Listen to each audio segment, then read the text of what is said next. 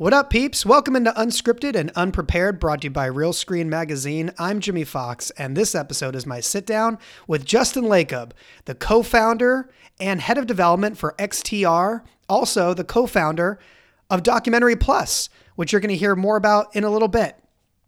All right, so guys, I had this idea. I wanted to do a podcast that really focused on the world of premium documentary, which we had never done before.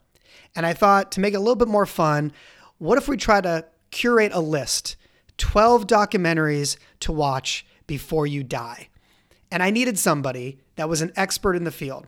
And I thought, you know what? I haven't talked to Justin in a while. Justin is working full time in the world of documentaries, as you're about to find out. XTR, a powerhouse in the field.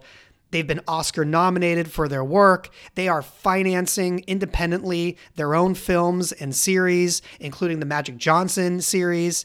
He is living in this space. So I thought, let's bring in somebody that knows documentaries as well as anyone in the business, and let's hear from them what their favorite 12 documentaries are 12 ish. Uh, Justin didn't exactly stick to the rules, but that's okay. We'll allow it. Uh, really grateful for Justin to curate this list. This is my holiday gift to you, the loyal peeps, the 12 documentaries to watch before you die with my guest, Justin Lacob. I hope you enjoy it.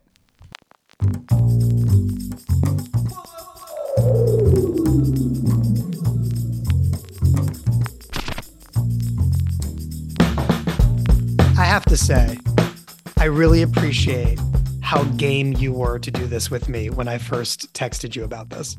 I love doing anything where I have to put lists together because it is so fun to sort of have that internal debate of like what is good, what is bad, what makes a good list. Like I was just so happy you reached out. I've been waiting for you to reach out about something in this space. So I was really happy you did. I appreciate it. Thank you. Oh man, dude, you're you're a mensch. I appreciate it. It's a good excuse just to catch up. It's been a minute, I, and I have to say, I want I want to do a little background on you before we get into 12 documentaries to watch before you die.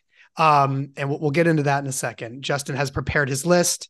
We've had a few cryptic texts leading up to this, but I specifically said I did not want to know any of your choices before we hop on the Zoom. So you've been toiling yeah. away and I appreciate you. But before we get that far, you're at XTR. Uh, forgive me. I did not know until you like sent over the bio last night I did not know you were a co-founder of XTR. For some reason, when it was announced that you were there, and I knew you were heading up development, I assumed XTR was a film finance or documentary financing company that pre-existed your your arrival. So catch me up on the formation of XTR because I, I truly do not know the story.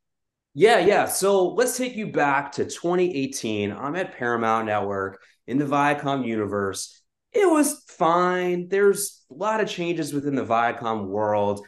I had been looking to leave, but there was I, I was sort of like trying to find that perfect opportunity to, to, go to. So I ended up meeting Bryn Mooser, who at the time was the CEO of RYOT. He had sold that company to Verizon, I think in like 2016 or something like that. And they had been known for like VR and AR docs.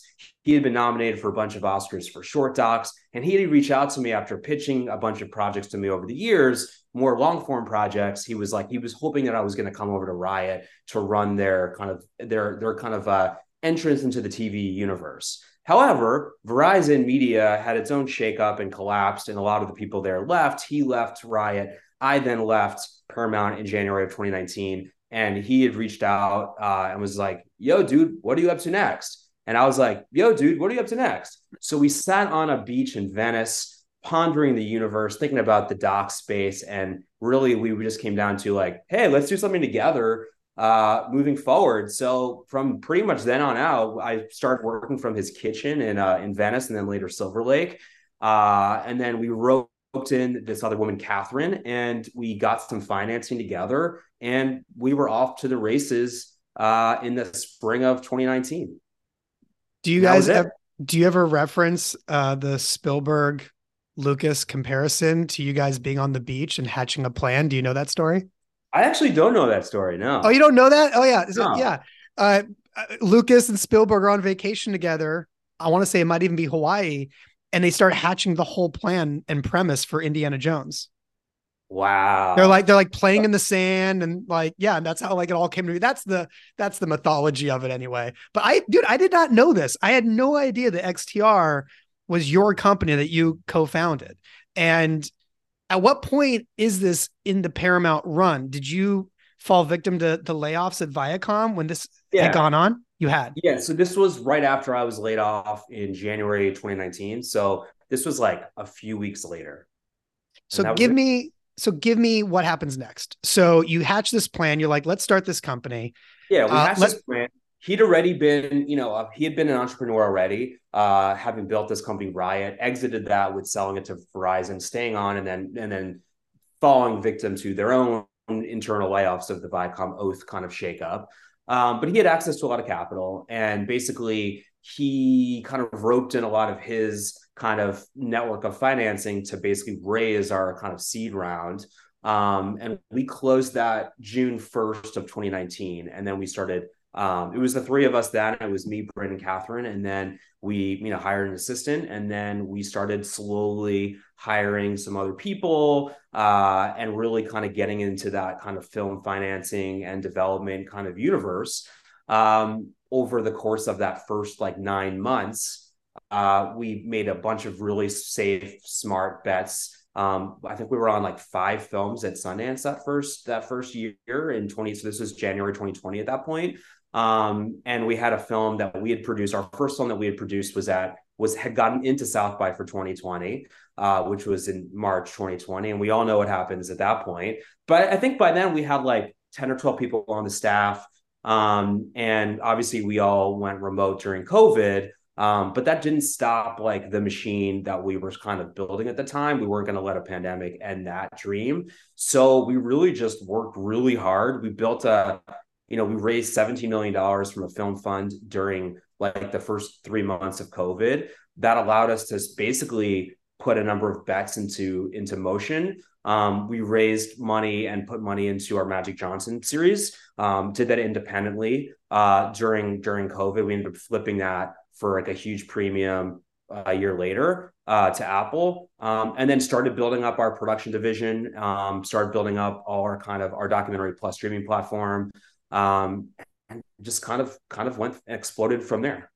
So now in 2023, you guys have you know been the Sundance darlings. You've had Emmy nominations, Oscar nominations for your work with Apple, Paramount Plus, Nat Geo, Disney Plus, all the major platforms, Peacock included. In 2023, now, given the landscape, given that Showtime isn't quite the Showtime we knew it to be uh, from a couple years ago, uh, knowing that the HBO Max team is no longer what it was, um, and it's now just the lone uh, docs department at HBO, uh, which only have so much inventory in 2023, the model for you guys right now at XTR is what? How much is it you guys independently financing versus having platforms on board from the beginning?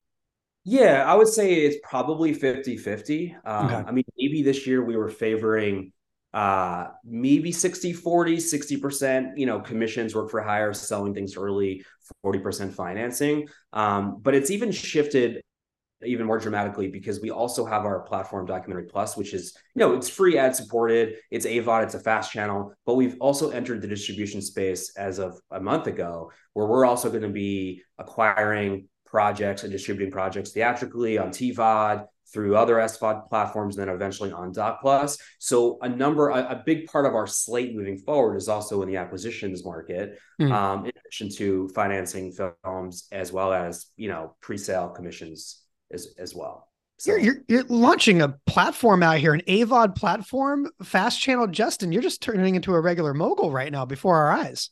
It's you know it, it's always what I wanted to do was you know be entrepreneurial. Pretty much every job I've ever had, I've been in that kind of entrepreneurial space, and this this XTR has really given me the ability to kind of do business development, to build tech platforms, to build other tech products. Like we're, you know, interested in the AI space and, and building out some tools there and what we could kind of use um, in the post production process as well as in other processes uh, for making documentaries. So it's definitely afforded me the ability to kind of like put my roots down and, and working in a lot of different kind of areas that normally working at a network or working at a production company I wouldn't have had access to do. So if anybody wants to check out Documentary Plus, and the platform, where can they find it? How do they go about it? You said it's all yeah. AVOD. You said it's a fast channel. So where are the platforms that carry this that we can check it out? Yeah, it's on the web internationally, www.docplus.com. It, it's AVOD on demand on Roku, iOS, TV iOS, uh, soon to be Vizio as a standalone app. And then as a fast channel, we're in 90 million homes, Samsung, uh, out of the box, Samsung US on Samsung TVs, Canada. We're on Freevee, uh, we're on Sling, and we're on I think 14 other platforms as well. So how many hours of content do you do you how many hours of content do you have right now? Uh, we're refreshing the whole library right now, but we've about two to 300 hours of content that's mostly licensed content. And then we do, we have had some originals that we've done in house at XTR that's on the platform. And then we're slowly, as I mentioned, acquiring originals that will live exclusively on Documentary Plus. And do you bifurcate your employees between these people solely work on XTR stuff and these people solely work on Documentary Plus? Or do you have yeah, some crossover? Yeah, I'm the crossover person because uh, I run Documentary Plus. Uh, and then, of course, I do my job development current and production for XTR. But we do have separate teams that kind of execute um, those pieces of the business. Now, before you present your list, yeah, which is 12 documentaries to watch before you die. Let's Correct. talk about some of the conversations we had leading up to this. And I like doing it at the end of the year like this because I feel like while we have Christmas breaks, people catch up on things they've always wanted to watch. They look at their Letterboxd app, movies they've been wanting to get to. I know, I know that's what I have planned for the holiday. And I realized if we want to put like a little holiday spin on this, the 12 docs of Christmas. Ooh, I like that. The 12 like that? docs of Christmas. So if you have not seen these before, if Justin has any new titles that you've never been exposed to, this is the time, people. This is the time. This is the service we provide you on this episode of the podcast. Now, I did give you a little direction in the beginning. I said I wanted to be broad enough where this isn't a list that will only speak to industry folks, right? Yeah. But then, you know, you sent me a text the other day that was uh you know i'm having trouble deciding between two different michael moore docs. And then when you texted me that i'm like well wait wait let's not make the list so broad that these are definitely things that everybody has seen you know for for sure. So we want to have some gems in here. And that's when you were like all right let's expand the list from 10 to 12 and let's have this be a mix of like just straight all-time hall of famers and also some personal choices of of yours. Yeah, I, think so. And look, I mean, I think some of the broad ones that like people might have seen, people may not have seen, like, do you deserve to be on this list? And I also think that like for a younger generation of people, they won't have seen some of the big Hall of Famer docs, and they may not have seen any of the Michael Moore docs at all. Um, but yeah, I think that's a fair assessment to make because I had a list of like 50 docs that were in my top 10, which I know sounds like an oxymoron right there. It's like you can't have 50 docs in the top top 10 and I, I, definitely cheated a little bit because I have like a lot of ties. Uh, so there's probably like 15 docs on the list of 12, but or 16 docs on the list of 12. But you know, I definitely uh, uh, it's an it's kind of an impossible task, but it's yeah. a fun task. Look, you're going to be around your family, around the holidays. I'm talking to the industry folks here that listen to the podcast, and you yeah. have people from outside the industry that you're friends with, family members, and they think, "Hey, what should I be watching? Anything good I should be watching?" You're the you're the unscripted expert. This is your cheat sheet. This is Justin providing you a list of new titles for folks to experience. Uh, forewarning for the audience I have no idea what this list is. I don't know how many I've seen. And to give you a little bit of background for me, I'm not like a huge docu-file myself. Like I I've seen some of the most famous ones, but you know, I've got a wide variety of taste and I got two kids at home. So I'm I'm churning out through my own list of movies I have yet to watch on Letterboxd, uh, my favorite new app. Like this morning, I was watching Bringing Up Baby for the first time.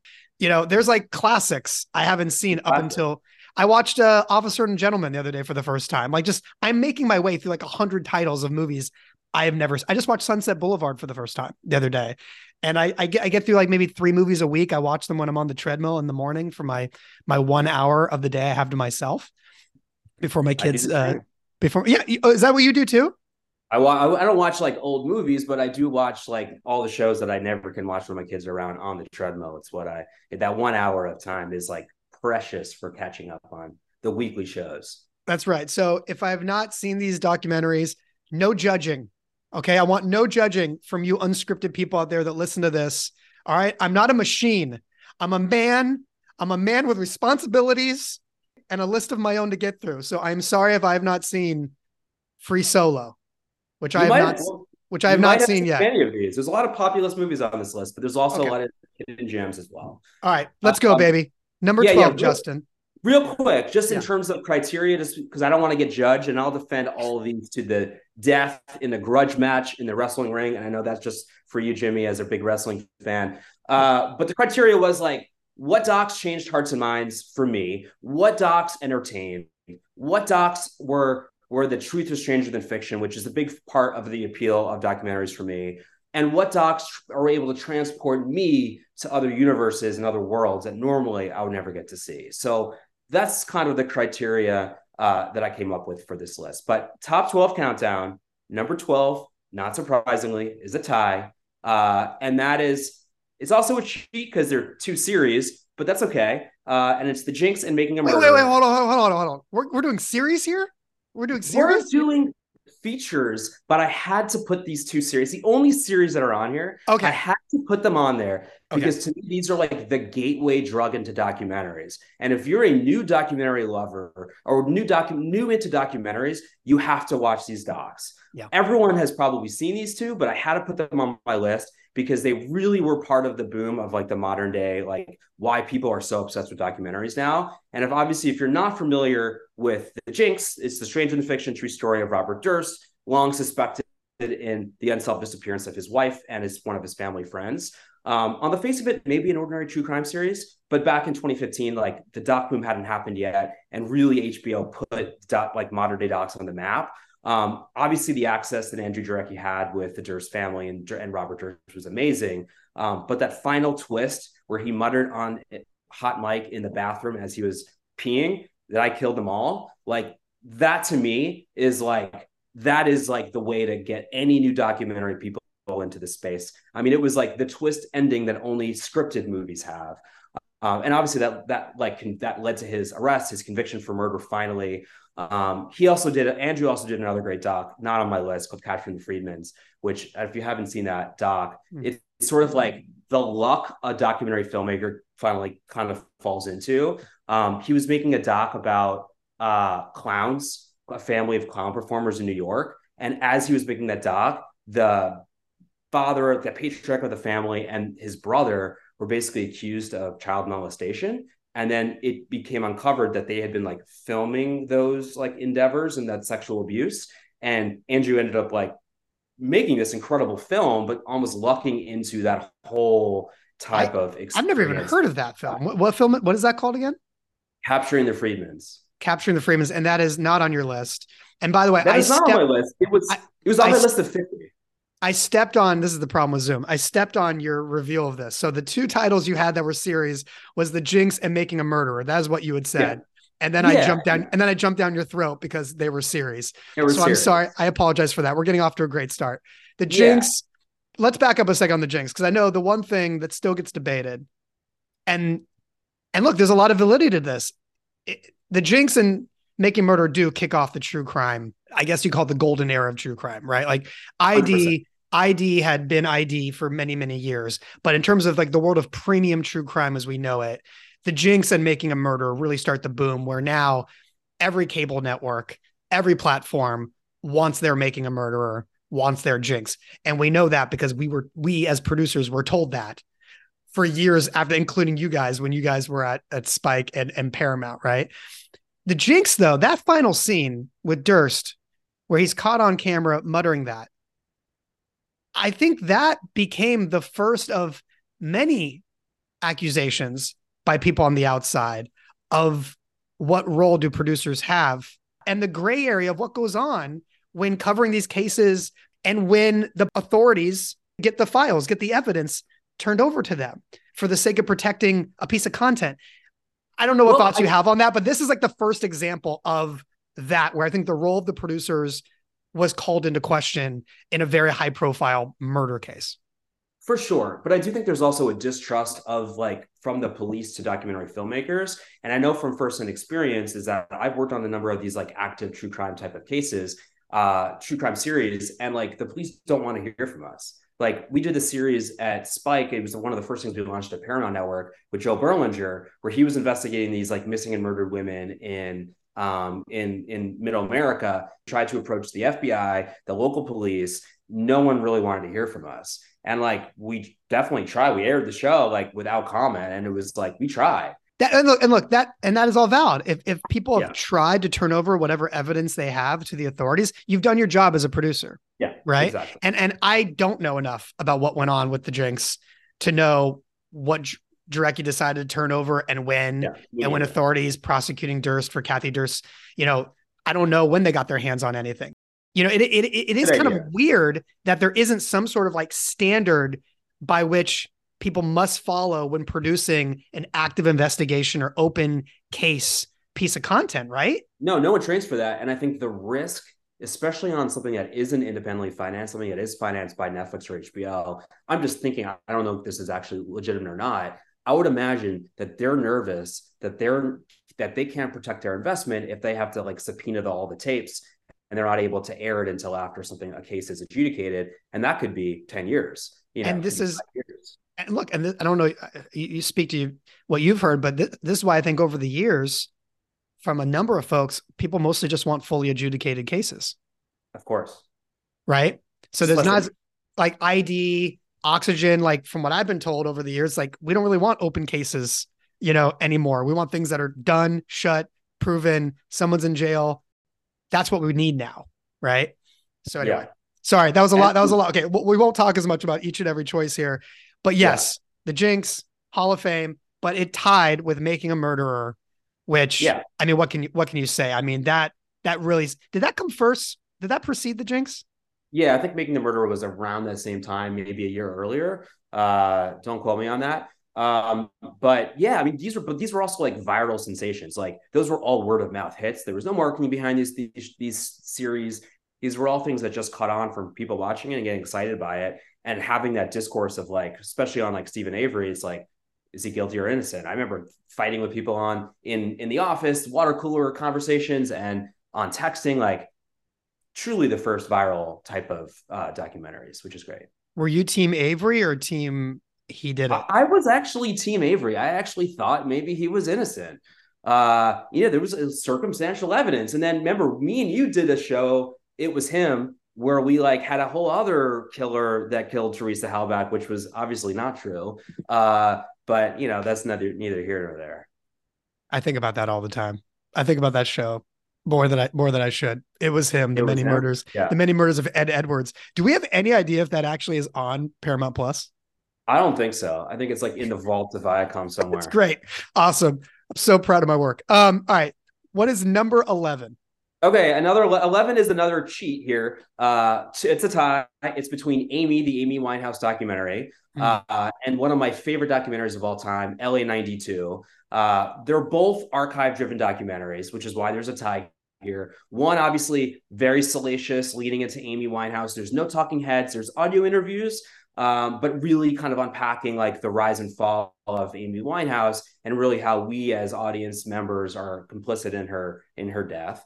And then there's LA 92, which is an incredible film that's all archive that really immerses you in the story of the 1992 riots in Los Angeles. Um, the score on that film is amazing. Um, it's the same directors that did the Tina Turner doc that was on HBO last year, uh, TJ Martin and Dan Lindsay. And it's, but it's so evocative because you're just like dropped into an experience and you feel like you were in the riots in 1992. Um, it's incredible if you've seen that one, but it's, it was on Nat Geo. I think it was on Nat Geo originally. Incredible film. And Amy, who, who directed Amy again? Uh, Asif Kapadia. Yeah, I've been I've been meaning to see Amy for for years. I was such a big fan of Amy Winehouse um, uh, back in the day, and yeah, I that has no talking head, so it's not like a traditional. Neither are traditional, and like the one thing about Amy is like there's they did do audio interviews, so they use those kind of like sparingly over this amazing archive that they have. Um, but LA 92, there's no interviews, there's no talking heads. It's just never before seen archival and amazing music score. And That's it. narration? No narration. So it's lit. Wait, there's no talking heads. There's no narration. So it's literally just all archive to tell the story. Yeah. And it's take and it's taking you through the that one day. Yeah, exactly. There's a little bit of like the setup too. Um, and of course, there's people talking just in the archive, of course. Uh, but it's yeah, it's immersive. You feel like you're in a scripted film. Like it's it's it's literally one of my favorite docs of all time. TJ and Dan, man, those guys, those guys, like, going back to undefeated. You Yeah. know, like the first Great draft. documentary that I think they won the Oscar for, right? Was the Yep. the, high, the high school football team. I mean, Yep. I met them years ago, and lovely guys, so talented, and oh my god, the work they've done over the years. It's they're putting themselves in you know Mount Rushmore conversations slowly over the years, and they they're younger guys. They still got a lot of room left. Um, They uh, to- at to least 50 years of uh, work going their way. Uh, all right, so that's another tie for number eleven. Number ten, Okay, this is a hidden gem. I believe it's still on Netflix. It's called Shirkers. This is one of those documentaries that's like pushes the documentary genre in a whole other space because it's definitely a hybrid scripted documentary universe. Um, basically, it's about like an also in 1992, coincidentally, there's this woman, Sandi Tan. She's the director of the film. She was making a narrative film with her best friends in the summer in, in Singapore. They have this great time. They get all this like free equipment from Kodak. They're still in locations. They're casting actors all over the country. It's like a road trip movie. They meet this like American film professor who becomes like their mentor to like making the film. And he agrees to edit the film back in the States when the summer's over. So they give him all of their footage. And these are like the old school, like cans of footage, like shot on film. And they never hear from him ever again. Literally ghost them. They write him, they call him, and this is the 90s. So there's like no, it's, it's really hard to track somebody down. They're not in America, they're abroad. He's some, he's lost to the wind. 30 years later, they basically canister starts showing up on Sandi Tan's doorstep and wherever she lives now. And she eventually finds out that he dies and his like I, I forget exactly who sent the, the tapes. Who's like his next of kin. Um, but she basically gets everything transferred and decides to make a movie where like they she explores like the friendship she had that summer why this guy like ghosted them but she uses all of this amazing footage as a way to like illuminate the universe and the world. So it becomes this just like really cool hybrid documentary meets kind of scripted universe. And Um, cracking the code of like what and cracking the code of like what happened to this guy and in a way in a in a way like it's sort of like less about that and more about the journey you know the journey um but yeah a little bit of it sort of like is solving this mystery of like why this professor ghosted her and where the and where the canisters went and of course like the audio is all corrupted in the end so she can't use any of the audio which is why like she ends up using it as like kind of like the archive in a way from the documentary wait, what's that called? shirkers Sugars? shirkers Shirkers. S- yeah s-h-i-r-k-e-r-s shirkers Shirkers. Okay. Yeah, it's just from a few years ago. I'm writing it down. I'm writing it down. Okay. Um, okay. Number nine. Number nine, it, it is unfortunately another tie. Uh, but You are cheating. You are cheating the system. I mean, I cheated a lot here. is this the last? Is this the last tie? There is one more tie, but Oh I my maybe, God, you I son won't- of a- maybe I won't give the top. Maybe I won't do the final tie. It's the number one film, but uh, this Oh, you is- you did a tie for number one. Well, I, I'm, I'm like such a cop out. about. I'm still on the fence about which one I'm going to go with. So maybe I'll just go with one or the other. Okay, so we're we're on number nine right now. We're number nine, and that's Okay. uh, Weiner and Icarus. Uh, Weiner is about you know Congressman Anthony Weiner. At the time, he had just survived, like barely survived this like sexting scandal uh, that got him basically kicked out of Congress, and he was running for New York, the mayor of New York. Um, and he's married to uh, Huma Abedin, Abed, Abedin, who was the chief of staff for Hillary Clinton. They're repaired their marriage, everything's great. And then literally more and more sexting scandals come out, and he eventually like he admits to like sexing an underage minor and he has to quit and resign from the race. But this is another one of those like stories where like the doc filmmakers who are incredible documentary makers, Elyse Steinberg and Josh Kriegman, they luck out into the story. Like they think they're following this mayoral campaign of his comeback, and instead get his downfall once again. Um, which is also why I have Icarus on the list, which is like another lucked out situation. Bryan Fogel, Oscar winner, he's amazing. This film's amazing. You know, he's investigating the you know the world of doping in, in sports. Meets this like Russian scientist who's like talking about like how Russia is so great at like anti-doping, but then admits that Russia has been state sponsored doping for years for the Olympics. Like they, they've been cheating at the Olympics for decades. He then has to go into hiding in America, but he ends up like testifying and basically taking down Russia in the Olympic sports. Like it literally, it's a doc that literally changes the world of the Olympics forever. But had he not had that relationship with the the scientist or gotten access to that interview, there would be no movie here. And didn't the filmmaker for Icarus like completely fear for his life throughout the uh, yeah, I think well both this Russian scientist and Bryan, yeah, but Bryan doesn't I mean Bryan's like a ball ball, you know, a baller ballsy filmmaker and like like Matt Matt Heineman is similar where they just put themselves in harm's way now and like literally will make any movie they want to make um, without any care for their own self because they really want to tell the story um, and break these stories about these you know things that are happening around the world. Great picks, great picks. Yeah. All right, number eight, Truffle Hunters.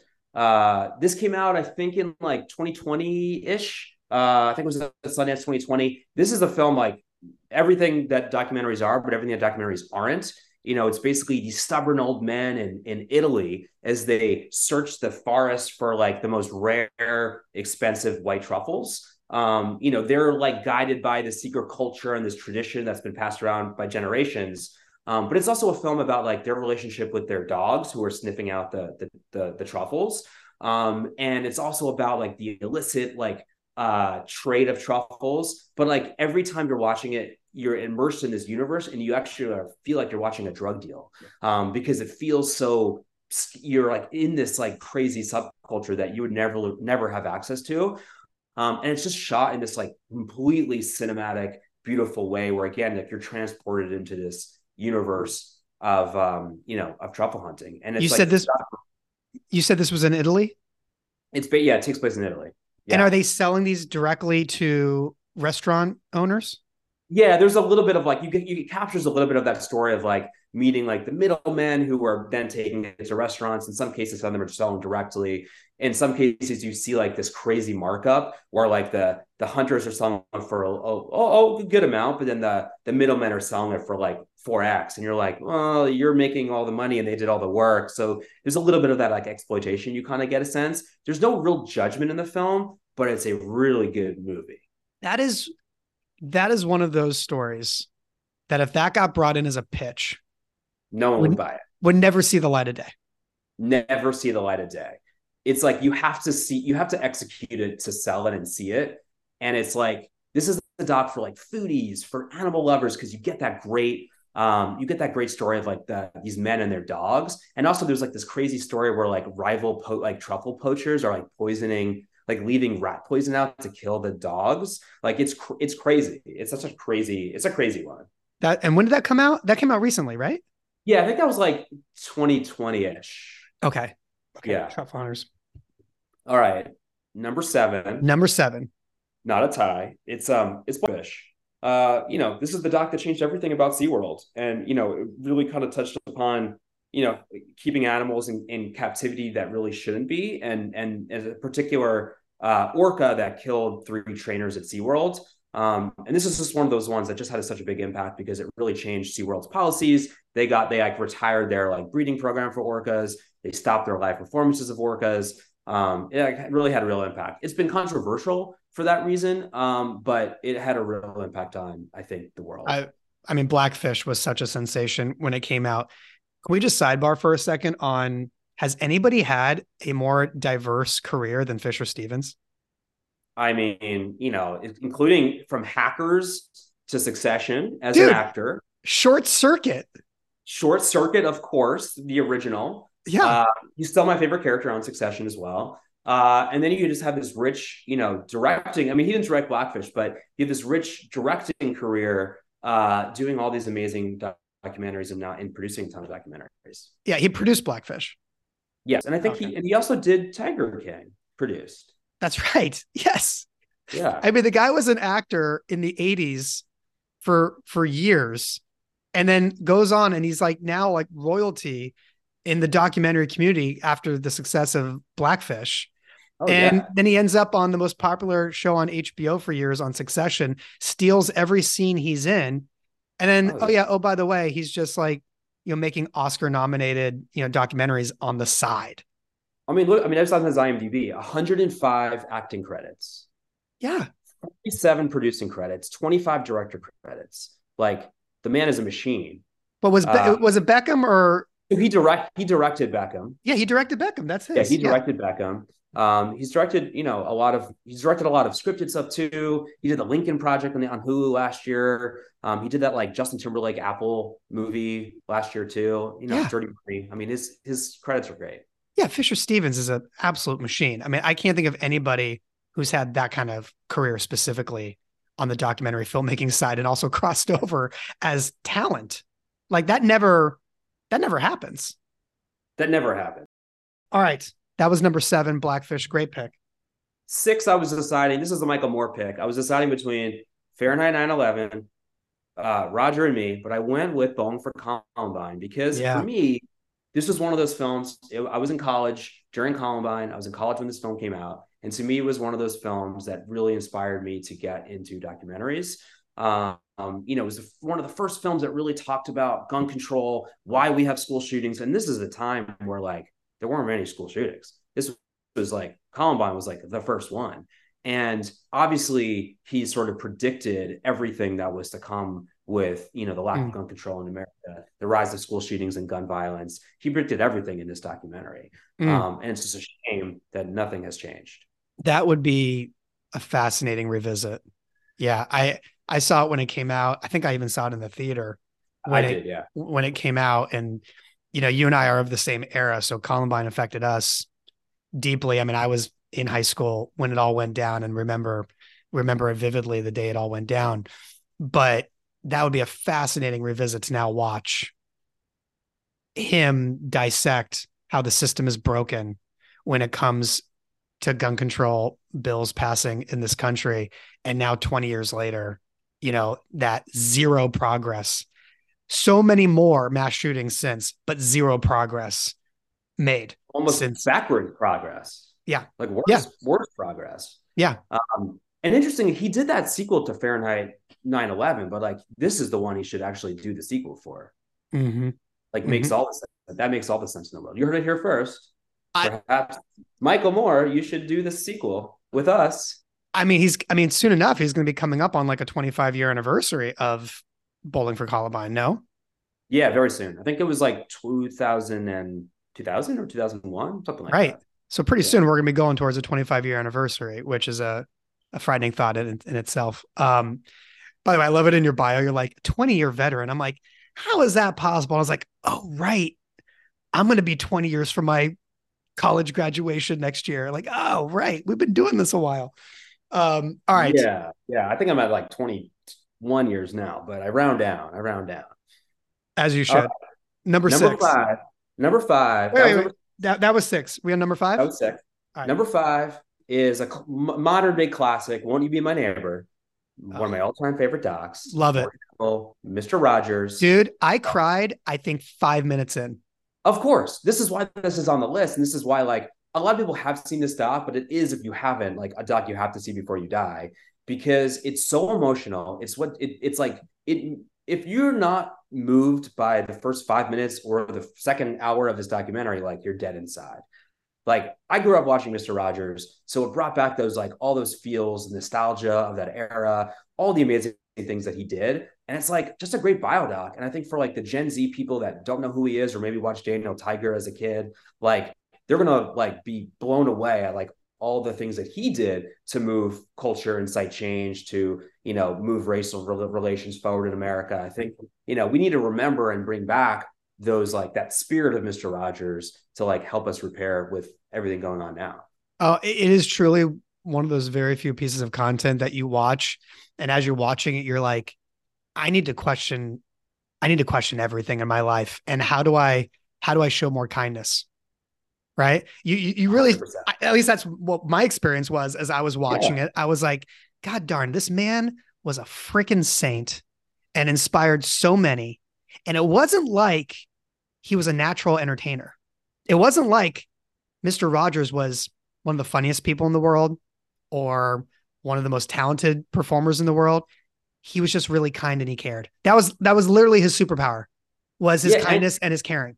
And he knew how to talk to children in a way that they weren't looked talked down to. Right. He was at their level, and I think that's why he got got so much respect. Great pick. That was number five.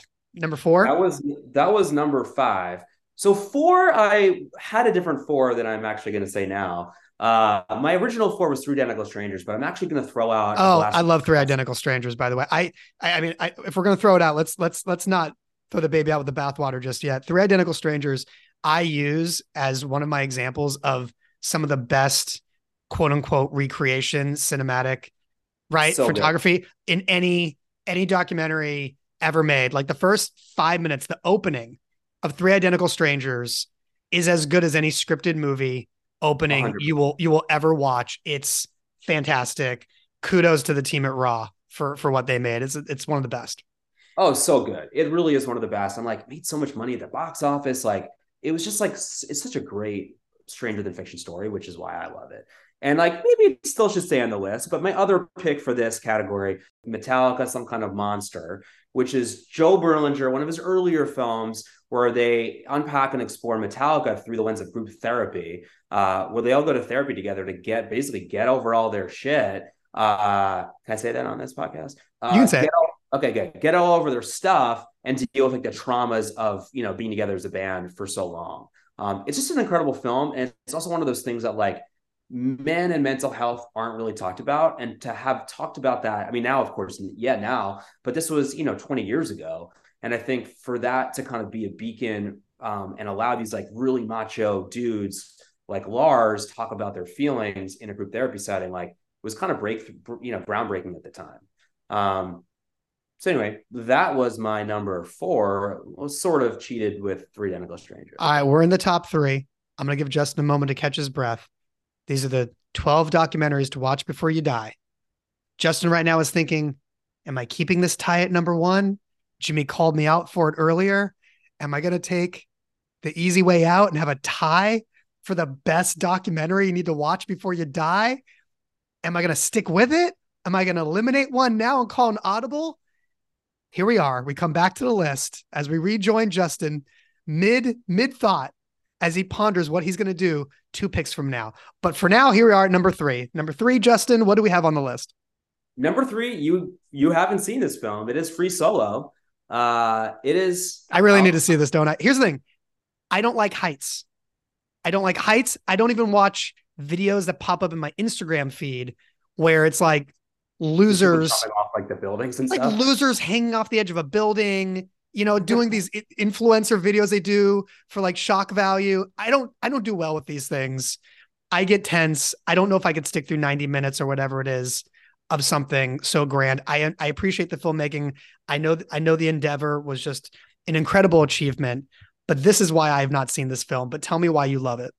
It's you know the cinematography of course like is incredible. I mean the camera cinematographers were literally tied to the mountain capturing the story. And i think it was like even though it was just a recent film it was like one of the first films to really embrace drone photography in a way that's not just an aerial shot of a true crime project. Like it was just so dynamic. But then of course it's the life and death stakes. You have alex Honnold who's literally climbing a mountain without ropes. And like can he do it and will he fall to his death? I mean, those you can't get stakes bigger than that.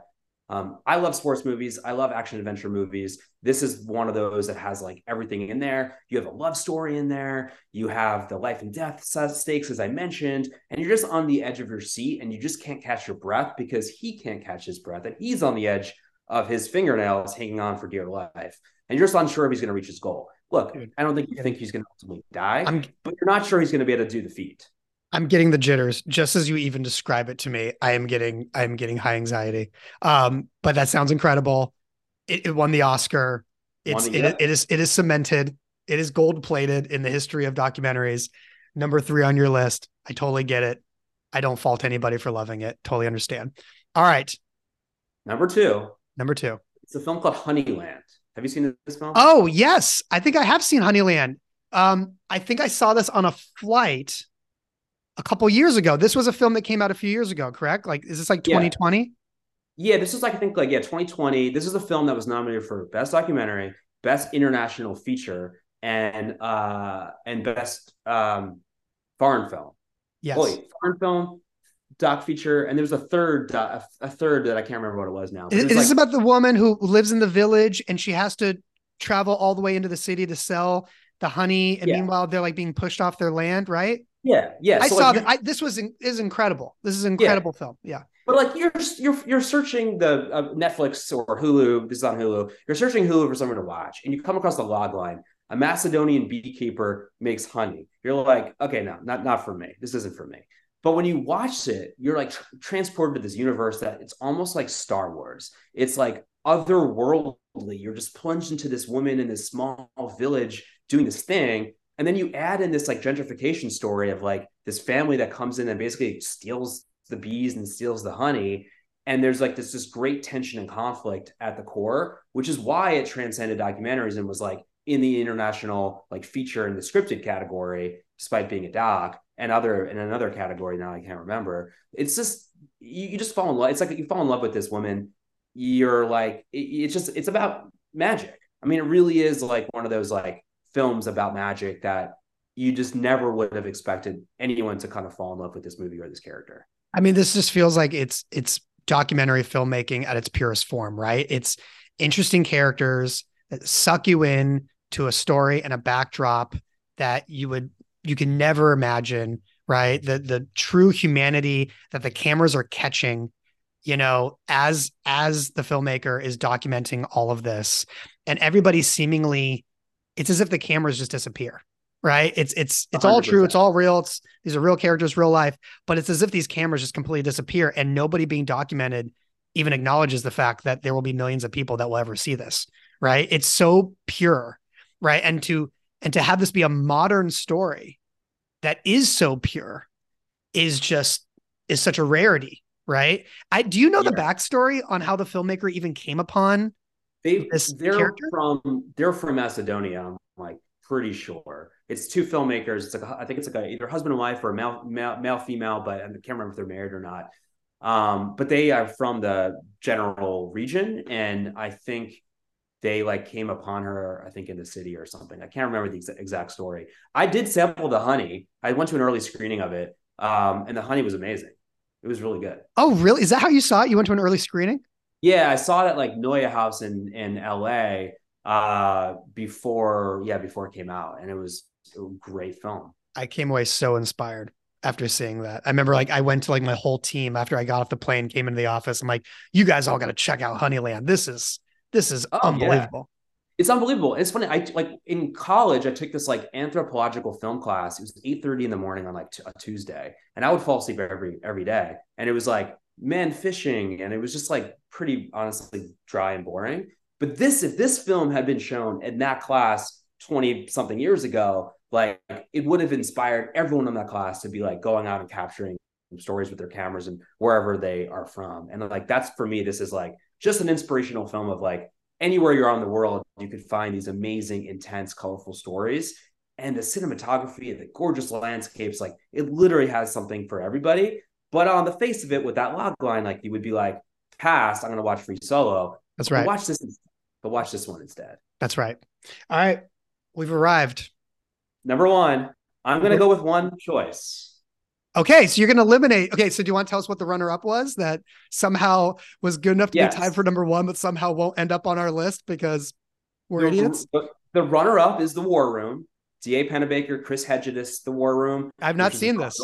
Bill Clinton's 1992 presidential campaign. Hmm. The access is incredible. It Hmm. literally made characters out of George Stephanopoulos and James Carville that that's catapulted them into become their, their news careers that they did.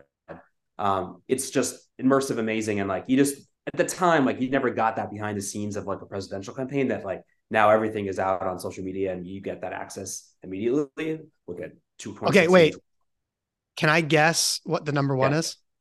Yes. Right. So if you have the War Room, which when did when did that come out? Uh, probably like 90, 93, 94. Okay, so it came out somewhat contemporaneously. Then okay, so if you were gonna go into the '90s for the number one, I bet. Okay, and and you've been theming everything. You've been theming everything. So this has to be another '90s doc.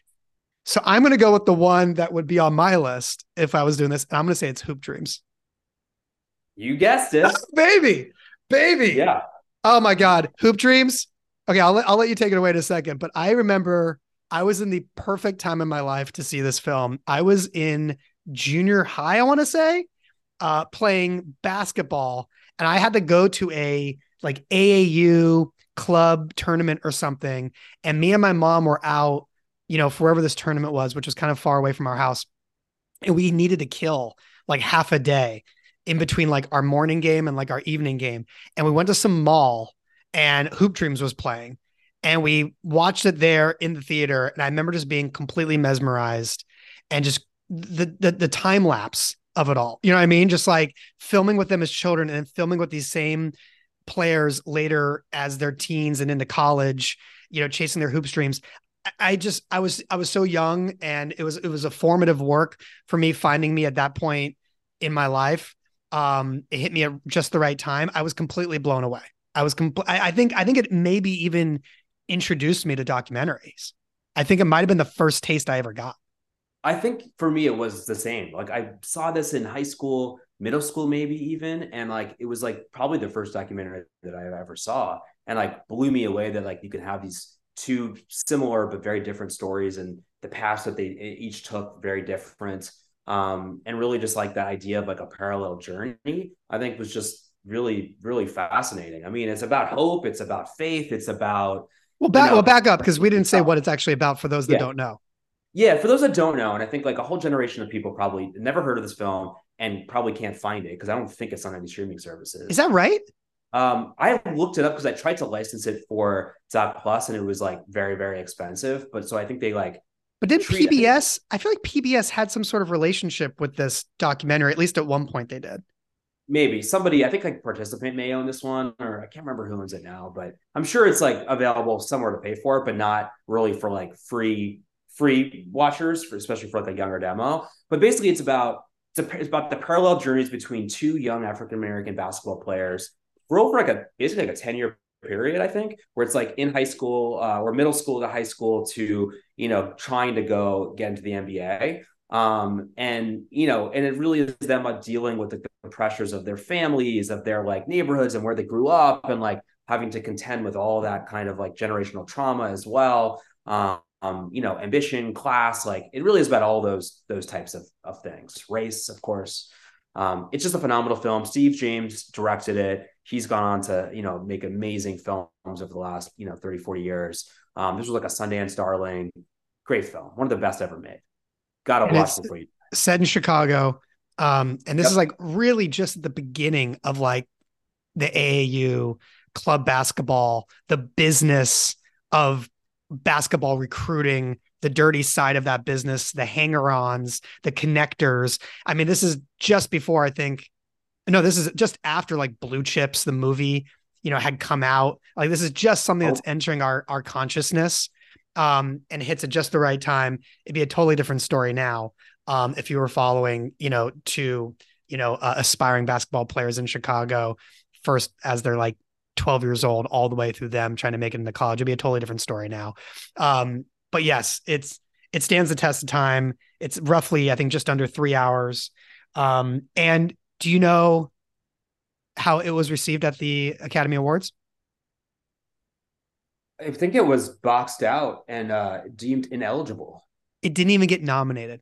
Yeah, I think they said it was like literally ineligible for the category. Why was it ineligible as a best documentary? I don't know. I have to. I'd have to go do a little bit of research on that. If that, but like, I saw that somewhere a few like a year, a couple years ago, and like it's just bizarre. Bizarre. One of my all time, one of my all time snubs. Yeah, and, and by the way, like it doesn't even feel like a documentary. It's like you could be watching the Wire. It's you know you could, you could be watching a scripted thing. Like it feels again, it's like one of those immersive things. And like that's what documentaries should be. Like documentaries don't have to be you're sitting down and feeling like you're getting spoon fed your vegetables. Like I like to call it like hide the vegetables. Like it just needs to be a great story. And I think that's what this modern documentary boom has been all about. It's just great stories by great storytellers. And yeah. And it could be equivalent to, you know, Avengers or whatever else people love to watch. Dude, great list. Do you want to burn through it real quick one more time for review for those that want to play catch up and just jot these down one more time? Do you have it all in front of you? Yeah, yeah, got it all in front of me. So Go ahead. number 12, The Jinx and Making a Murder, tie. Number 11, a tie with Amy and LA 92. 10, Shirkers. 9, a tie between Weiner and Icarus. 8, Truffle Hunters. 7, Blackfish. 6, Bowling for Columbine. Five, Won't You Be My Neighbor? Four, uh, Metallica, Some Kind of Monster, but also backup Three Identical Strangers. Three, Free Solo. Two, Honeyland. And number one, Hoop Dreams. Straight heaters. Was that was that good? Was this populist, broad enough, but but also like specific enough for you? Straight heaters. I mean, I think I think for our our folks, maybe they could use one more obscure title. What, what? Give me one more obscure title. One more obscure title I've never heard of, probably that I'm not aware of. That is a Justin Lacob. Real quick, give me like 90 seconds on one more obscure one that you think is a personal favorite that everybody should check out. I mean, I'm going to say a film I worked on, which is Ascension, which okay. was. seen that? Have you seen that one? I've not seen Ascension, but it was uh, was Apple Plus? Nom- yeah, uh, Oscar nominated, Paramount Plus, MTV okay. Docs. It's a poetic, lyrical look at Chinese industrial world of manufacturing. It's really fascinating. You're just no talking heads. You're just dropped in on like a manufacturing plant making like Trump memorabilia, on making sex dolls, on making cell phones, and you're just dropped in this universe with no explanation. And it's incredible. It's poetic. It's lyrical. It's my obscure, obscure pick. You know what? We had to get one of yours in. I was not gonna do that, but like I kind of felt like I I should. Oscar nominated, uh, my man. Yeah. One more, one more for you. Yeah. One more for you. Sherman's March, Ross McElwee. I've heard of this. This is like an old school, like 80s, 90s pick. Uh, people can look it up themselves, but that's another one. And then another one that's coming out soon called The Contestant, which for any reality TV fan out there is one not to be missed. Came mm-hmm. out at this year, will be on Hulu next year. It's about this like story based in Japan. And it was a reality series that basically locked a guy in to a room with no clothes, no food, and the only way he could live was by winning magazine, like writing into magazines to win contests. And he did it for like a year or two. It's incredible, and it's all the archive from um, with interviews from all the people that like made the show. Um, it's like gold for any reality TV like fans and, and, and it's producers like like all of us. And and everyone in it is Japanese and it's all subtitled. It's yeah. I mean, a lot of people speak English in it, but yeah, but otherwise subtitled. Yeah. Oh my god, the guy was locked in, and the only way for him to survive was to win like magazine sweepstakes. Yeah, and he was naked as well. So like, and this was got, broadcast. This was broadcast, but they cut out all the sad stuff. Yeah. Which of course, this on this documentary on the locks, like all of that footage. Why did he do it for two years? He was a wannabe comedian, and and by the way, he wasn't actually locked in. Like he could leave at any time, and he never left. So he just never quit on the experiment. Yeah, he never quit. And there's network executives out there in Japan. They're like, yeah, let's just keep this going. Like, so it's like Truman Show esque a little bit. It's like Truman Show before Truman Show. This is like in the in the like mid '90s.